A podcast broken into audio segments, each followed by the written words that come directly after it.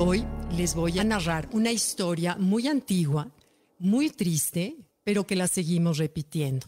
En la mitología griega había un personaje que se llamaba Orfeo.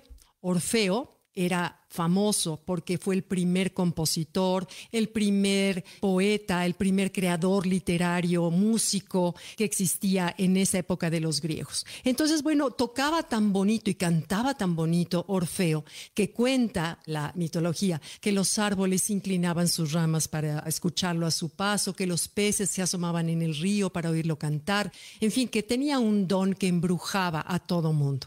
Entonces, bueno, un día Orfeo ve pasar a una joven hermosa y se enamora perdidamente de ella. Resulta que esa joven se llamaba Eurídice y la seduce con su canto y Eurídice no puede resistirse y se casa con Orfeo. Bueno, viven felices unos años y de pronto Eurídice que salía al campo, de pronto la ve el hijo de Apolo, del dios Apolo. Entonces el hijo de Apolo se decide que esa joven la va a conquistar y que se la va a robar, si no es que la conquista. Empieza a perseguirla constantemente hasta que un día ella ya veía muy amenazante que el hijo de Apolo la iba a alcanzar, se echa a correr en el campo, pero en eso pisa una víbora y la mata. Entonces, bueno, Eurídice se muere, va al inframundo, donde se encontraban todos los muertos. Y en el reino del inframundo, ahí estaba el dios Hades y su esposa. Bueno, cuando se entera el pobre de Orfeo que se había muerto su amada, lloraba todo el tiempo, hasta que un día dijo, voy a ir a convencer a Hades y a su esposa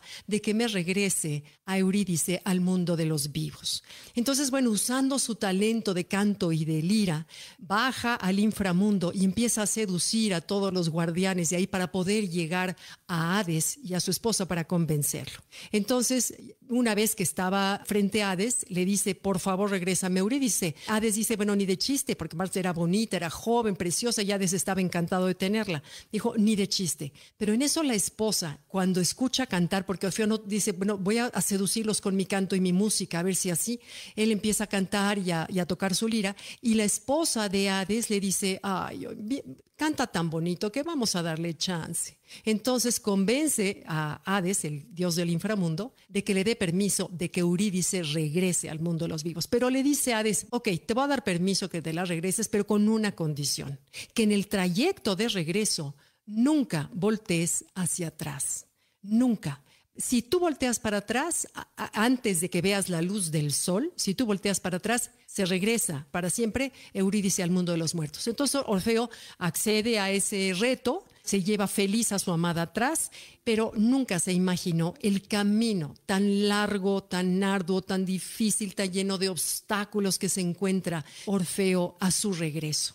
Y bueno, vence, va venciendo uno y otro, que es un poco la metáfora de la vida, porque siempre la mitología griega siempre tienen una metáfora que algo nos enseña, ¿no? Cuando él sale a la luz del sol, él ya se siente triunfante y en eso se le olvida, voltea a ver si venía su amada atrás y ella apenas había sacado una pierna a la luz del sol.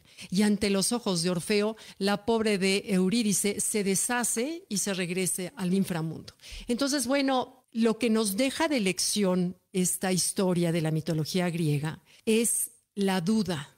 La duda, nos quieren decir a través de la historia, es el peor de los males. Es el más sutil de todos los males porque es capaz de matar el 99% de los sueños, de la esperanza, de las relaciones, cuando permitimos que la duda entre a nuestra vida. Es como una serpiente que se mete a nuestro cerebro, mata todo lo bueno y genera puro mal.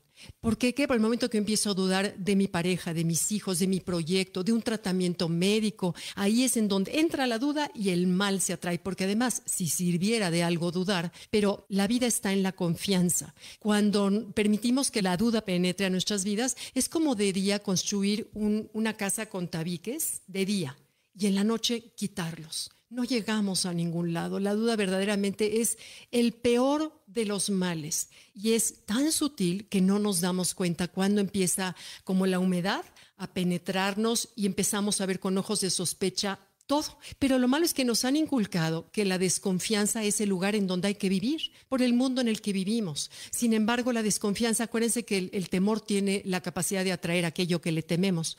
Entonces, tenemos que ser como el reto de Orfeo yo me acuerdo de mi papá, o sea, ver solo para adelante. Mi papá, que fue un, empresario muy exitoso en México, él nunca tuvo estudios, era, no tenía un centavo, o sea, de una mano adelante y una atrás, y perdió un ojo cuando tenía 20 años en un accidente. Entonces, imagínate sin un ojo, sin dinero y sin, y sin ah, estudios, y él dice que cuando sentía que algo le iba a funcionar, cuando emprendía un negocio, cuando una relación, siempre iba, me va a ir muy bien, me va a ir muy bien, jamás permitía que la duda entrara. Y siempre le fue muy bien, pero dice, él estaba muy vigilante de que la duda no entrara. Entonces, bueno, te lo comento porque hoy tenemos todos muchos retos, retos de tratamientos médicos, retos de relaciones, retos de trabajo, de salud, en fin. Entonces, hay que confiar, hay que vivir en la confianza, porque de nada sirve, la vida está en la confianza.